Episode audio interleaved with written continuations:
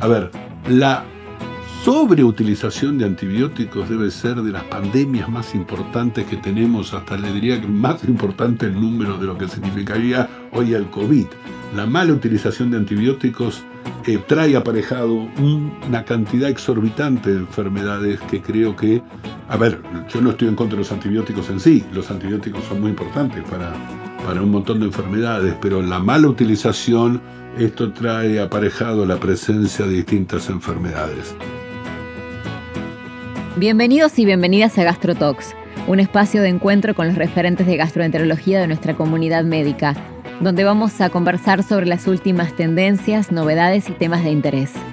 Este podcast es presentado por Eurofarma, compañía líder en toda América Latina presente en más de 20 países, ofreciendo innovación, productos y servicios para mejorar la vida de las personas con calidad y a un precio justo.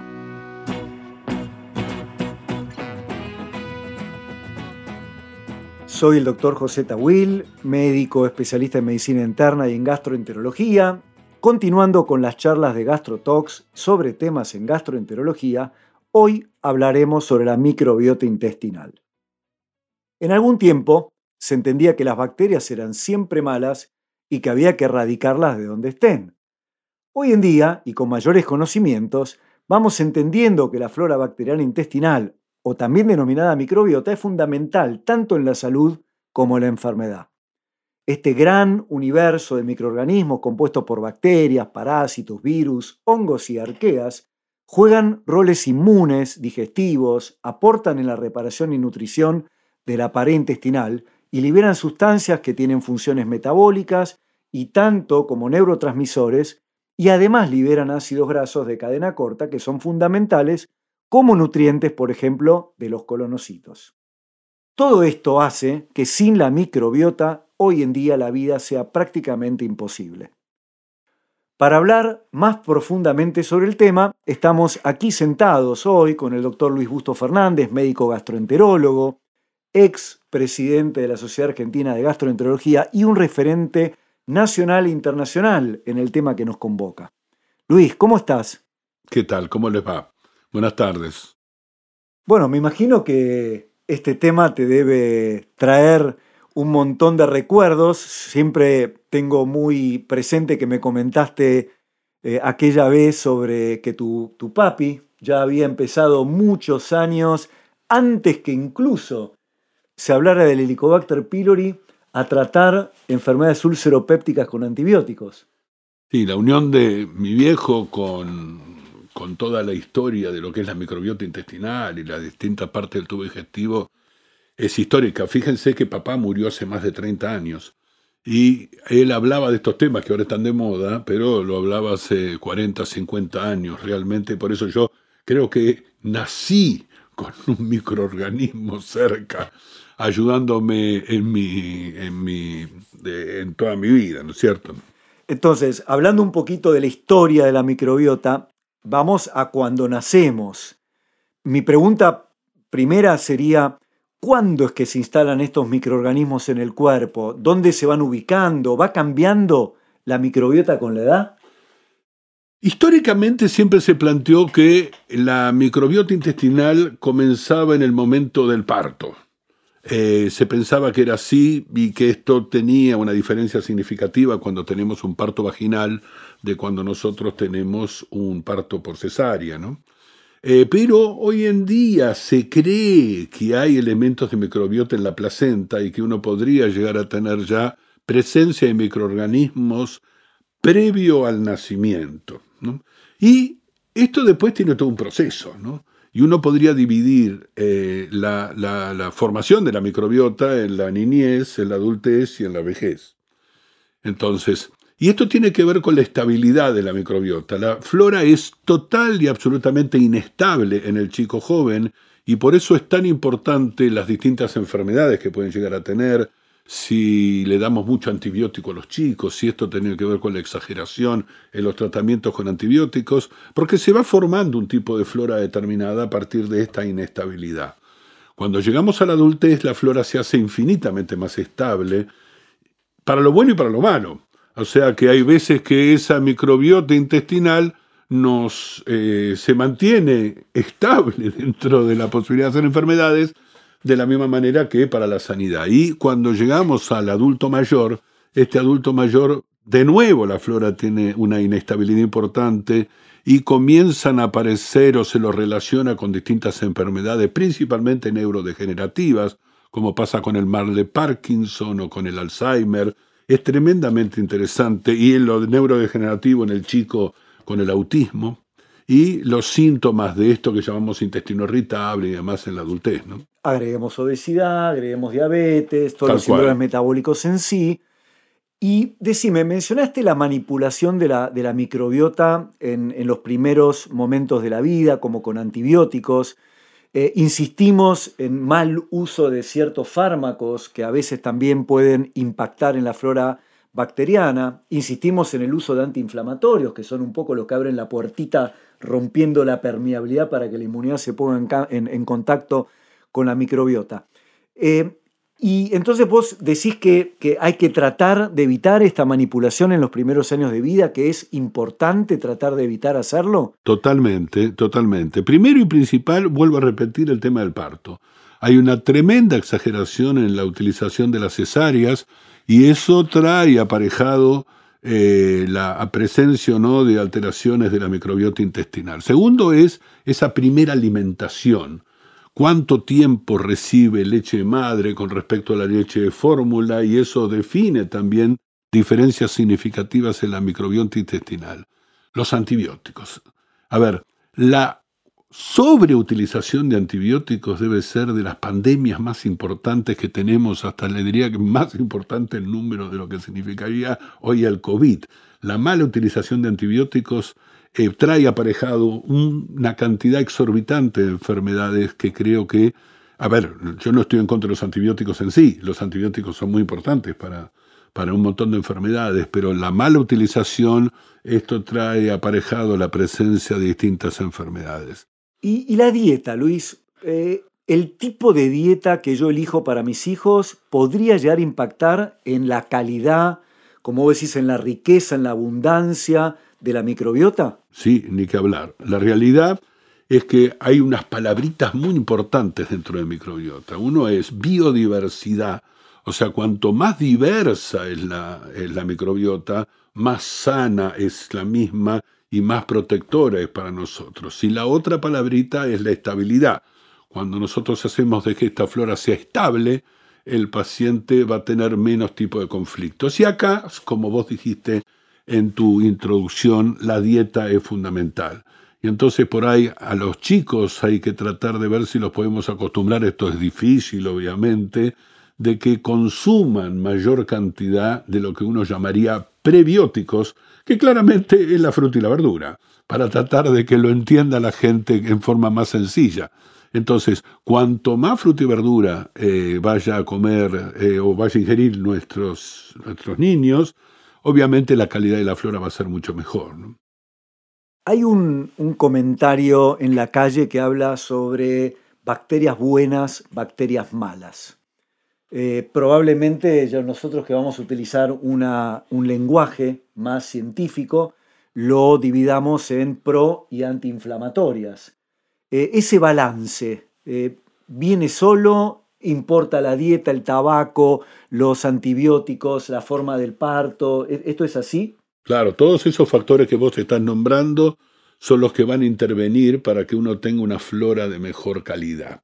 Porque había una palabrita que no habíamos nombrado todavía, es la flora puede llegar a ser eubiótica, o sea que es buena y estable, o disbiótica cuando es totalmente inestable. Ahora bien, no es lo mismo la disbiosis en las distintas personas, o sea, no hay una disbiosis o una eubiosis. A ver, la microbiota intestinal de un señor que vive en Oslo no es lo mismo que la microbiota intestinal de un señor que vive en la selva misionera. Entonces, se van creando distintas relaciones entre las distintas cepas y aparece este tema de la diversidad.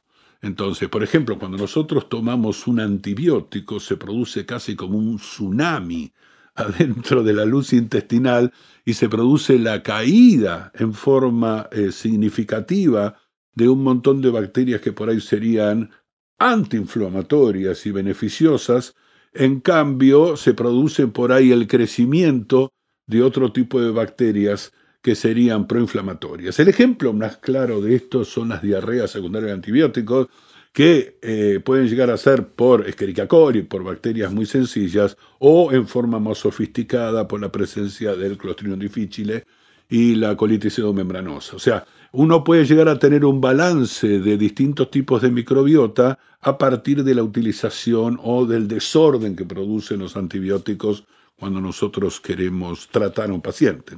Así como ese tipo de Oslo es distinto al de la selva, eh, probablemente el, de Oslo que come eh, carne sea distinto al herbívoro y así eh, en cada población en sí. Por eso son tan heterogéneos los grupos a estudiar. Y por el otro lado, mencionaste antibióticos, podría sumar lavado colónico, el que hacemos para una colonoscopía o los lavados colónicos no tan indicados. terapéuticos. Terapéuticos. Ahora, aquí vos ves que hay una remoción de una microbiota más inestable y más de la luz del intestino. O sea, es como que hay que aclarar que tenemos una más fija, adherida a la mucosa, y una más libre, más, más, fácil de poder eh, eliminar, juguetear, sacar, eh, que es esta que está en la luz del intestino. Exacto. Hay, por ejemplo, bacterias que, tienen mucha relación con la presencia del moco. El moco es un elemento fundamental dentro del tubo digestivo o, valga la redundancia, en todas las mucosas, porque nos ayudan a la protección. Entonces, hay bacterias eh, antiinflamatorias, por ejemplo, la que ahora se ha puesto muy de moda es la, la Kermansia musífora, que la Kermansia tiene que ver mucho con la creación de un moco protector y que nos ayuda a la defensa de las enfermedades. Y eso es un tema que es muy interesante porque cuando uno hace trabajos de investigación, generalmente uno está midiendo solamente las bacterias de la luz, como vos dijiste, y no tanto las bacterias adheridas al, a la pared intestinal porque es más difícil la obtención de ese material. O sea, uno mide más materia fecal y no mide tanto la presencia de bacterias en biopsias. Pero bueno, son distintos formatos que cada día estamos aprendiendo más, ¿no? Exactamente. Algo de lo que hemos aprendido y de lo que la gente hoy eh, normalmente menciona, esto de el intestino como un segundo cerebro, ¿no? Y, nosotros que estamos bastante en el tema, eh, entendemos de que eh, entendemos a qué, por qué se llama un segundo cerebro. Obviamente hay un montón de funciones que podría realizar el tubo digestivo independientemente de recibir órdenes del cerebro, pero nosotros hemos descubierto la microbiota intestinal eh, ya hace en, estas últimas décadas, cómo, cómo interactúa, eh, por qué le, tenemos que dar tanta importancia hoy en día en los síntomas a la microbiota intestinal. Sí, porque esto claramente se unió a esta fisiopatología que habíamos nombrado. Nosotros teníamos el eje cerebro-intestinal que hoy en día lo llamamos eje cerebro-intestinal microbiota, porque la microbiota empieza a tener una relación muy significativa a partir de este concepto, que antiguamente se pensaba que la microbiota solamente actuaba dentro de la luz, pero a partir de distintos desórdenes en la pared intestinal, que llamamos desórdenes de la permeabilidad, nosotros o la microbiota produce la liberación de distintos tipos de neurotransmisores, algunos proinflamatorios y otros antiinflamatorios, que actúan sobre distintos tipos de enfermedades. Siempre pensamos encontrar como eh, sabemos lo que es el síndrome metabólico, enfermedades del sistema nervioso central, eh, enfermedades de repente de los sistemas cardíacos, vasculares, etcétera, etcétera. O sea, todas las enfermedades tienen un componente inflamatorio y la mayor eh, porcentaje de llegada de estos elementos pro o antiinflamatorios nacen del tubo digestivo y claramente a partir de la relación esta que estábamos teniendo entre la microbiota y la pared intestinal.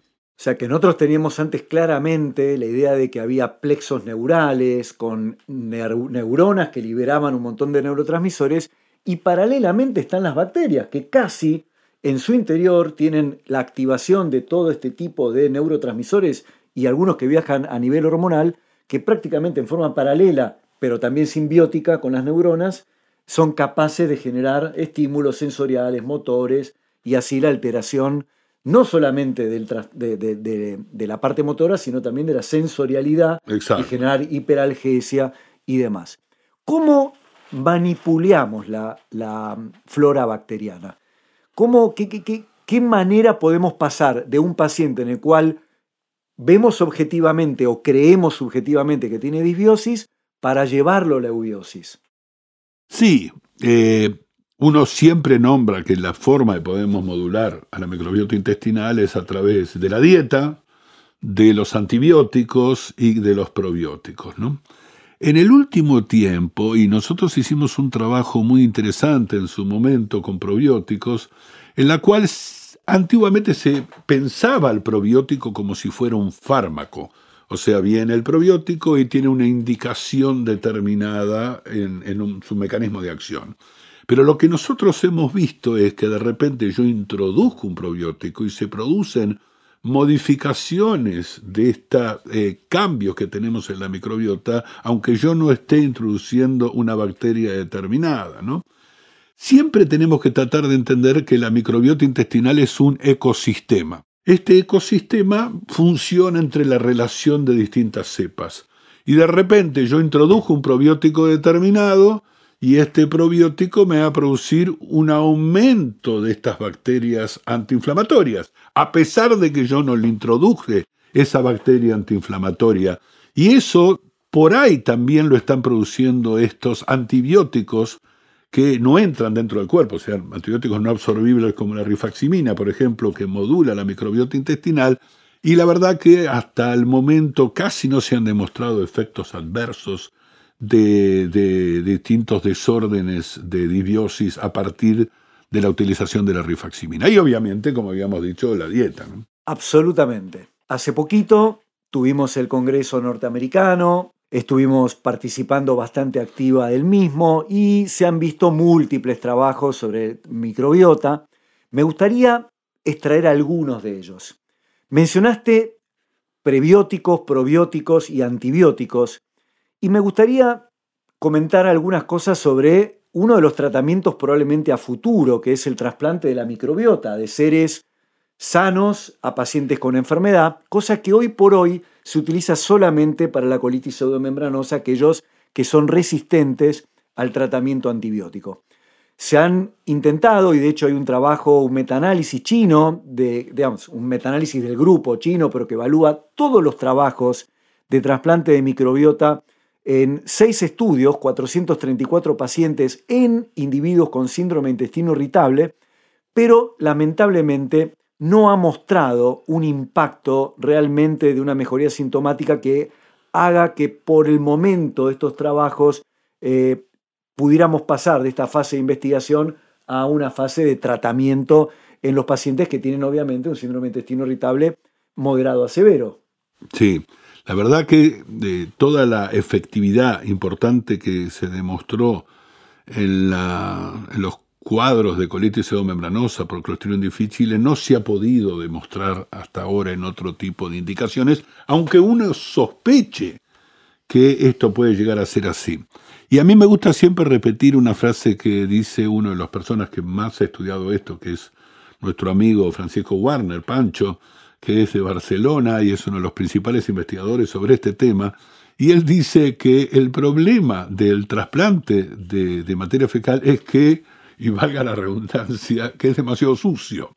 Eso quedaría la duda de decirse, obviamente, si puede ser limpio el trasplante de materia fecal. Y podría ser mucho más limpio, porque uno está introduciendo materia fecal, en materia fecal hay un montón de elementos, y yo creo que con el tiempo vamos a hacer, por ejemplo, eh, con distintos el conocimiento de metabolómica, o sea, los distintos metabolitos que pueden llegar a producir los probióticos, por ejemplo, o la microbiota intestinal, vamos a tratar de ver si esto es de mayor utilidad, dar ácido graso de, eh, graso de cadena corta, o sea, productos determinados beneficiosos de la microbiota, introducirlos, en vez de darle materia fecal completa, la cual por ahí estamos introduciendo cosas que no serían tan necesarios. De hecho, uno de los metabolitos más estudiados últimamente es la histamina, producto de la microbiota, y, y hay mucha gente que tiene síntomas muy histaminérgicos y probablemente se pueda trabajar desde allí. Otro trabajo que me pareció muy interesante, microbiota intestinal en tabaquistas, no tabaquistas,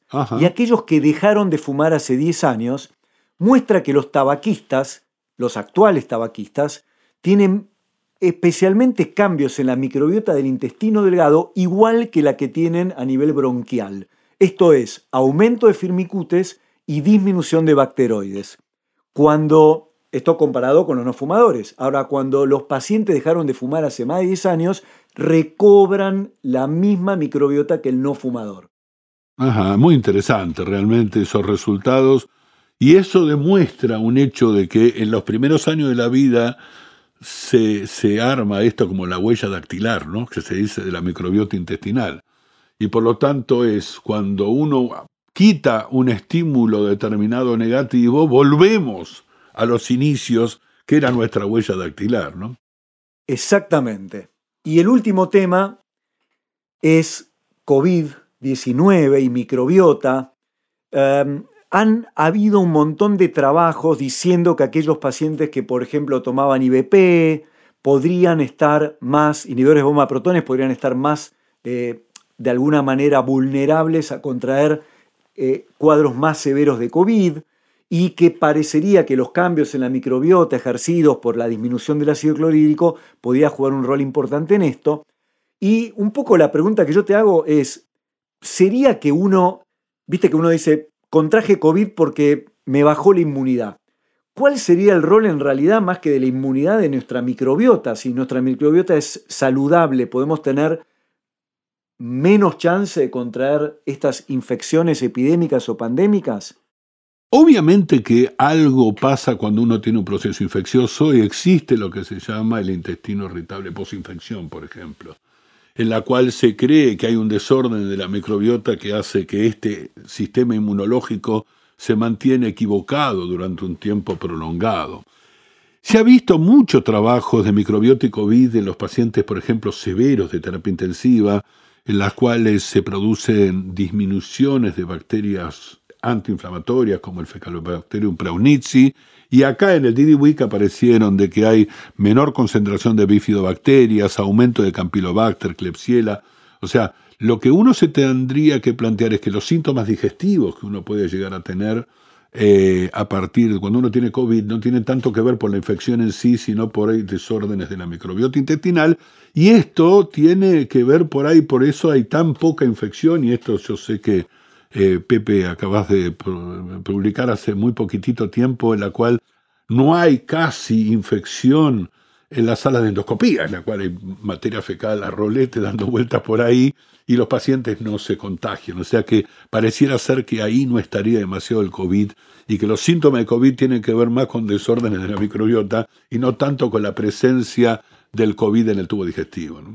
De hecho, estos trabajos que acabas de mencionar, donde incrementa la Klebsiella de Campylobacter, se ve que con los pacientes recuperados la microbiota vuelve a previo a la infección. Exacto. Luis, ha sido una charla de lujo. Te agradezco tanto por tantos conocimientos y vertidos de una manera tan docente. Así que bueno, te despido hasta la próxima ocasión. Bueno, muchísimas gracias y de nuevo eh, ha sido un gusto estar acá con vos. Gastrotox es un podcast original de Eurofarma. Accede a más contenido de formación médica en eurofarmaargentina.com.ar.